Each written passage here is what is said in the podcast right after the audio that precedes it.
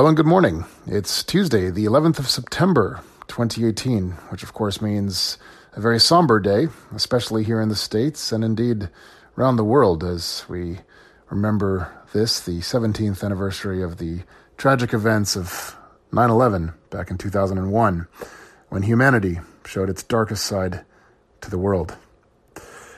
Welcome back to Autonomous Cars with Marc Hoag, the only twice weekly podcast on autonomous cars in the world. Today, GM hits a roadblock in New York City. Volvo's autonomous sleeping cars may be the wrong solution.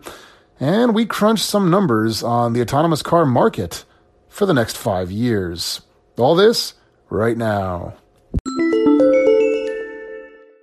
But first, a quick recap of last week's Friday poll day with autonomous cars with Marc Hoag. If you remember, the question we asked was how much safer do you think fully autonomous level 5 cars will be once they become available? Somewhat frustratingly, we didn't get too many votes on here to result in a statistically significant uh, outcome. But I am pleased to say, and perhaps not too surprised to say, that uh, well, 71% said that uh, autonomous cars will be much safer than humans. Only 14% said slightly safer sometimes. Another 14% said slightly more dangerous.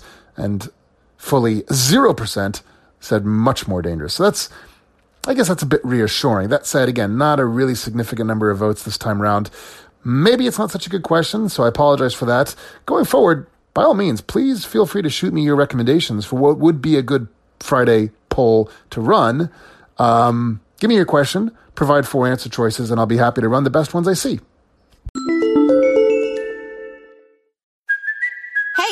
Cuoco for Priceline. Ready to go to your happy place for a happy price? Well, why didn't you say so? Just download the Priceline app right now and save up to 60% on hotels. So, whether it's Cousin Kevin's Kazoo concert in Kansas City, go Kevin, or Becky's Bachelorette Bash in Bermuda, you never have to miss a trip ever again. So, download the Priceline app today. Your savings are waiting.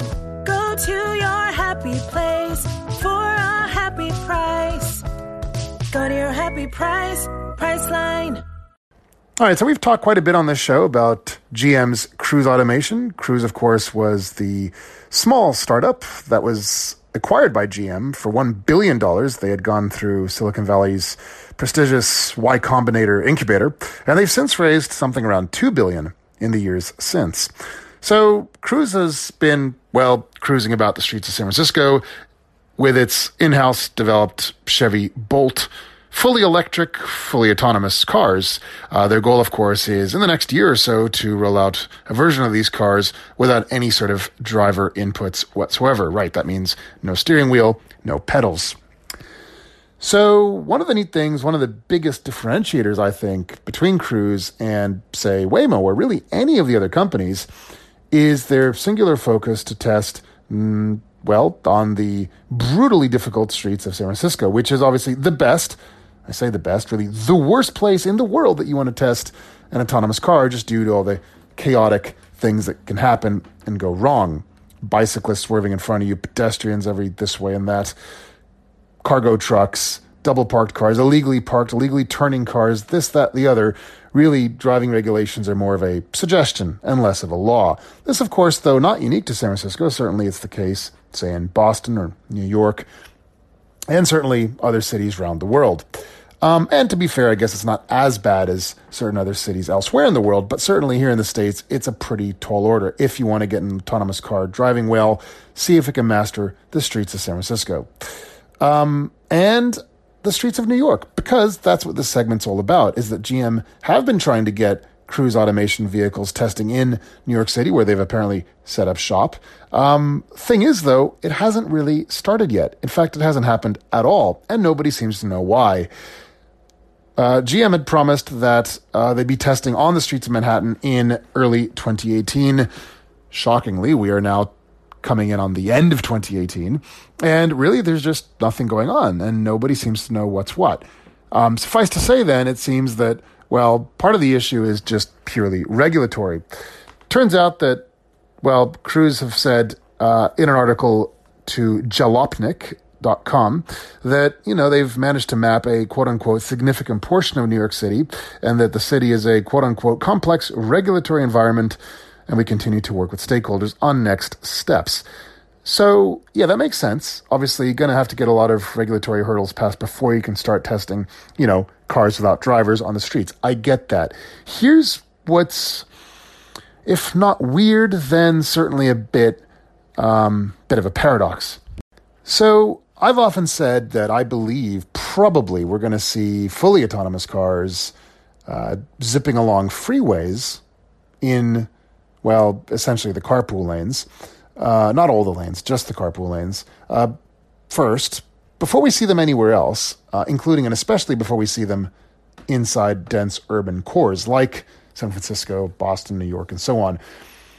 Um, and this is a bit of a weird claim, I, I suppose, but but but here's kind of why I say this, right? So obviously on a freeway, the risks are potentially higher due to the inherently higher speeds of freeways. On the other hand, well, there's less things that can go wrong. There's less variables. So to use an aviation analogy, as I'm often want to do, um, obviously, uh, nearly fully autonomous airplanes have been cruising our skies for several decades because, well, there's just fewer things to go wrong in the sky. I mean, you know, you don't have to contend with, well, bicyclists and pedestrians zipping in front of your airplane, nor do you have to contend with such things on freeways.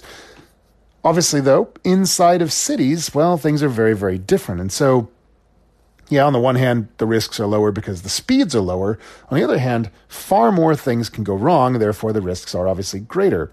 At the very least, from a purely sort of developmental point of view, simply put, getting an autonomous car to drive rather well in a freeway environment is a far simpler thing to do, a far lower hurdle than getting an autonomous car to do well in a dense urban core.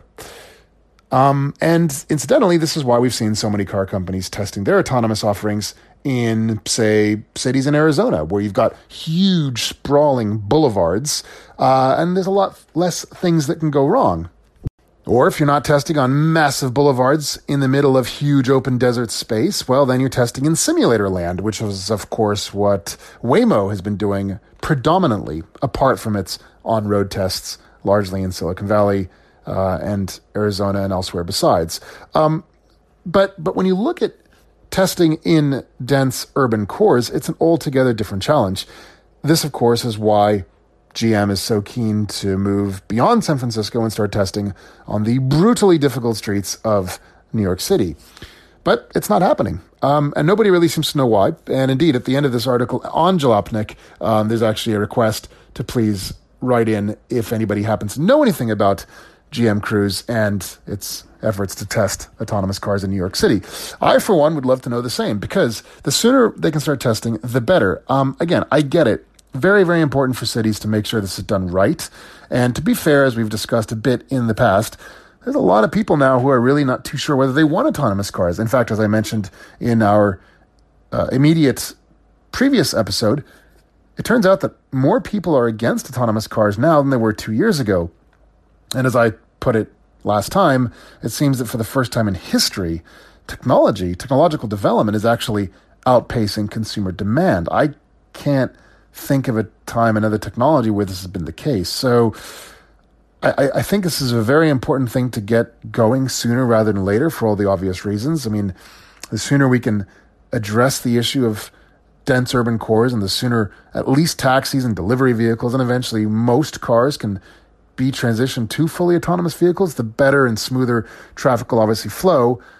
But there's a really big if to all this, which kind of leads kind of segues perfectly to our next segment, and that is the notion of, well, it's all good and well to have many autonomous vehicles on the road, but if and only if they're actually having a net reduction in traffic, or at least a net reduction in travel times. And this, of course, requires that they're not being used totally empty or just with one passenger. And that's what brings us to our next segment. So it looks like my five star winning streak on iTunes podcast has come to an end because one of you has just left me a two star rating. And for that, I'm genuinely thankful because it means I've got room to improve. The only problem is you didn't leave me any feedback, so I don't know what's sort of not working for you on this show. So if you'd be good enough, you can leave me a anonymous bit of feedback through the website at marchoag.com. Because at the end of the day, I really want to make this for you. I'm doing this for two reasons. One, it's fun and enjoyable for me to do it. And secondly, it seems that many, or at least most of you, if not all of you, are really getting something of value out of this. At least that's what I've deduced from enjoying a 20% listenership boost week over week. So if you'd be good enough to let me know what's not working for you, I'd be hugely grateful. So thank you so much for that.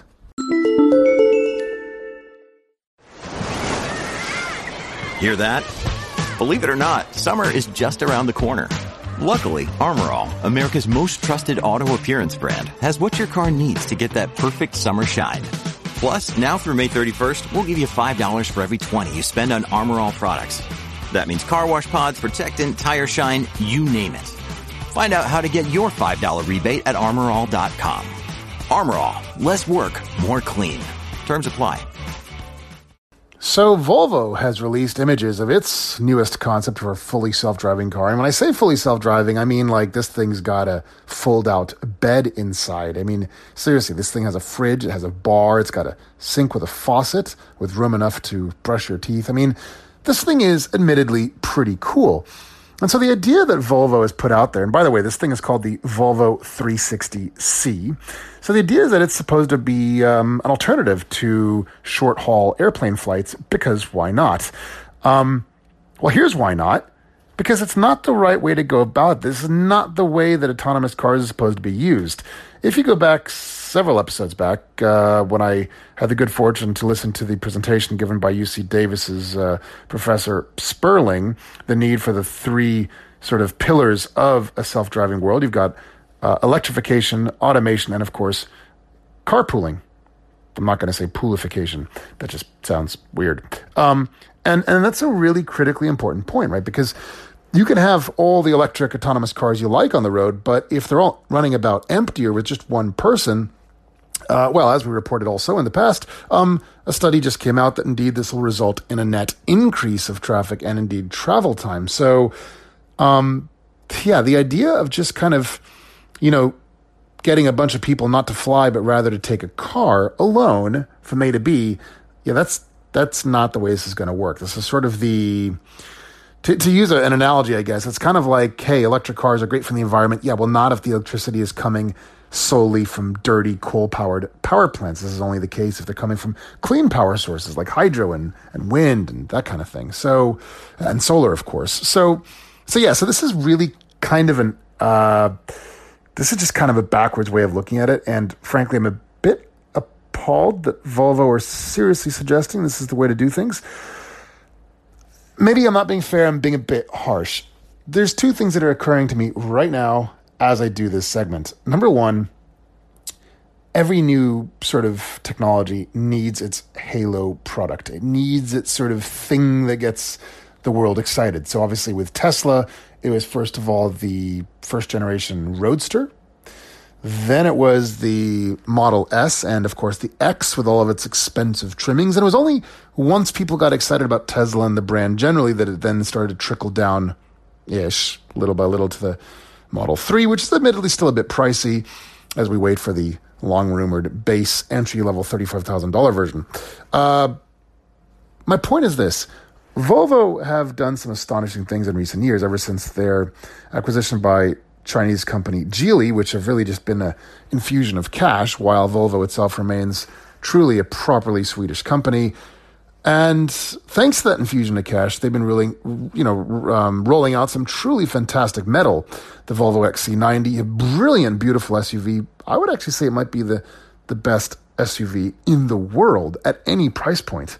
Um, and that's a pretty tall order when you think of it. Um, then, of course, they've got the XC60. They've also got the new uh, let's see here, help me out. The S90 sedan, I think there's a new wagon, the V90, these, of course, all borrowing from the XC90's beauty. But what's impressive about these cars, and you're going to see, I'm going to bring this full circle in a moment, is that beauty wasn't just skin deep. These, of course, had some of their earliest generation semi autonomous capabilities, uh, nowhere near really to what Tesla have been doing with autopilot, and uh, but kind of right along right along the same lines as what Mercedes have done with the E Class and the GLC and so forth. So they've really made a really you know they've made a lot of strides, and they have their goal It's called Vision 2020 to ensure that no human is ever hurt or injured, uh, sorry, hurt or killed um, by any Volvo automobile, either inside or outside the car, by 2020. So that's a really big claim. That's a really ambitious goal.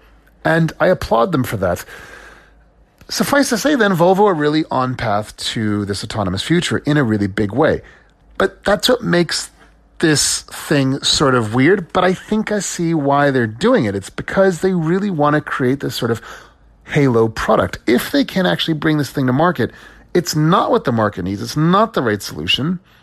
But if it just gets people more excited about Volvo and the brand generally, and indeed for autonomous cars generally, well, that then could be the right thing. It's just that it's very important going forward that we ensure that um, you know this isn't the way that autonomous cars generally are going to be used. Because optimally, what we need is indeed this pooling thing, right? We've we've got to kind of move away this concept of kind of one person per car and certainly can't have a ton of these things running about empty all the time. Um, you know, because going forward, it's going to be more of a community thing. I know we've talked about this a lot. I don't, I don't really know how this is going to work. I mean, I, for one, am still very much a car guy, as I've said time and again. I love having my own car, as selfish and awful and hypocritical as that sounds. So I don't really know what the solution is, how we're going to get people to kind of wrap their heads around this community sort of concept of car ownership going forward. Um, yeah, I get it. Those of you living in San Francisco, Boston, New York, Chicago, where else, you know, wherever else you've got these dense urban cores, I know the idea of car sharing is pretty commonplace to you now. But but but in most of the US where you don't have this need and it doesn't really make so much sense, private car ownership, individual car ownership is still really the only way to go. And you're gonna have to pull these things away from people, you know, scratching and clawing until you get you know get them to part ways with their cars. So I don't really know, but but but I but I can say that I agree very much that, um, with this notion that the Volvo 360C is a beautiful thing. It's a great idea. By all means, I think Volvo should roll it out. I, I, I just get concerned that you know people start thinking, hey, this is how it's going to be. Autonomous cars are just going to be like a really wealthy alternative uh, expensive alternative for the wealthy to short haul flights, and that's that's just not a viable solution. Not this, you know, not in a time when Southern California, for example, is continuing to expand and widen all of its freeways. It's just not the right solution. So, I guess as always, let me know what you think of you know how this should you know how should this be rolled out. What is the right way to do this? Um, again, we've talked often in, about in the past about the need for some kind of a tax. Uh, I don't like that word. It just often produces a lot of problems in and of itself. So let me know what you think about this. Let me know what you think about the Volvo 360C and what is the right way to go about all this. Hey, don't forget to follow this podcast over on Twitter at Autonomous Hoag and, of course, our website at marchoag.com. That's M A R C H O A G, where you can read episode summaries and notes. You can discuss and debate to your heart's content in the comments for each episode's article.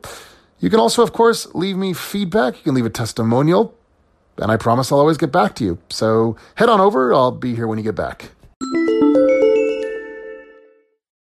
When you need mealtime inspiration, it's worth shopping Kroger, where you'll find over 30,000 mouthwatering choices that excite your inner foodie. And no matter what tasty choice you make, you'll enjoy our everyday low prices, plus extra ways to save, like digital coupons worth over $600 each week. You can also save up to $1 off per gallon at the pump with fuel points. More savings and more inspiring flavors make shopping Kroger worth it every time. Kroger, fresh for everyone. Fuel restrictions apply. All right, to wrap things up today, I want to talk a little bit of numbers here, something we don't do too much on this show just because I, I don't really want to make it a number crunchy type of show. But I just saw a report published uh, today, this morning, actually, over on Market Watch. Some pretty solid numbers here just to throw out there at you. Um, it looks like the self driving car market is said to be growing at a compounded annual growth rate of 36.2%, which is going to result in a global revenue for self driving cars generally in the amount of 173 billion US dollars by 2023. That's just in the next five years. So this is pretty astonishing. Um, I, I, should mention that this market is defined uh, quite broadly and it's covering kind of all the elements that go into the self-driving car market generally, right? So it's going to include the vehicles themselves, including the sensors, cameras, the AI software, the radar, etc. It's going to involve, or it's going to include any of the mobility software, the mobility as a service providers that are sure to evolve and roll out in the coming years. So it's kind of a really broad definition, but it's admittedly a good definition. Um, and, and, to be fair, this this this uh, this number is, of course, worldwide ish. It's covering the key regions apparently for North America, Europe, Asia Pacific, Latin America, and the Middle East and Africa. Um, so, so it's a really, uh, I think, a very insightful number. And now, to, just to kind of put things in perspective, um, some of you may have heard that Apple and Amazon just became the first trillion dollar companies. This is by valuation. This is not by revenue. No one's saying that these companies are making a trillion dollars a year. Here we're talking actual revenue. Uh, so yeah, self-driving car market, 173 billion dollars worth of revenue by 2023, 36.2 percent compounded annual growth rate. This is pretty staggering stuff. All right, so that's a wrap for today. As a reminder, if you're enjoying this podcast, you can now show your support with a small monthly donation in the amount of 99 cents, $4.99, or $9.99. You can head over to the anchor.fm profile page for this podcast. You can find the links over at the at the homepage at marchoag.com.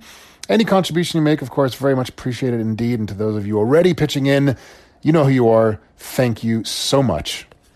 All right, so that'll do it then for today. Uh, until next time, it'll be Thursday or Friday. Thank you so much for listening. Until then, take care. Bye bye.